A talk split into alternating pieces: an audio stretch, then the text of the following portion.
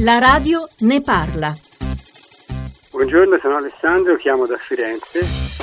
Vorrei intervenire per quanto riguarda il velo sulle donne islamiche in Italia. Non sono d'accordo con il velo per le donne, in quanto penso che chiunque venga in Occidente dovrebbe essere pronto ad adeguarsi ai costumi e agli usi del paese. Però, comunque sia, condivido il fatto per le persone che vogliono insomma, integrarsi, bisogna dare tutto l'appoggio possibile, soprattutto ai, giovani.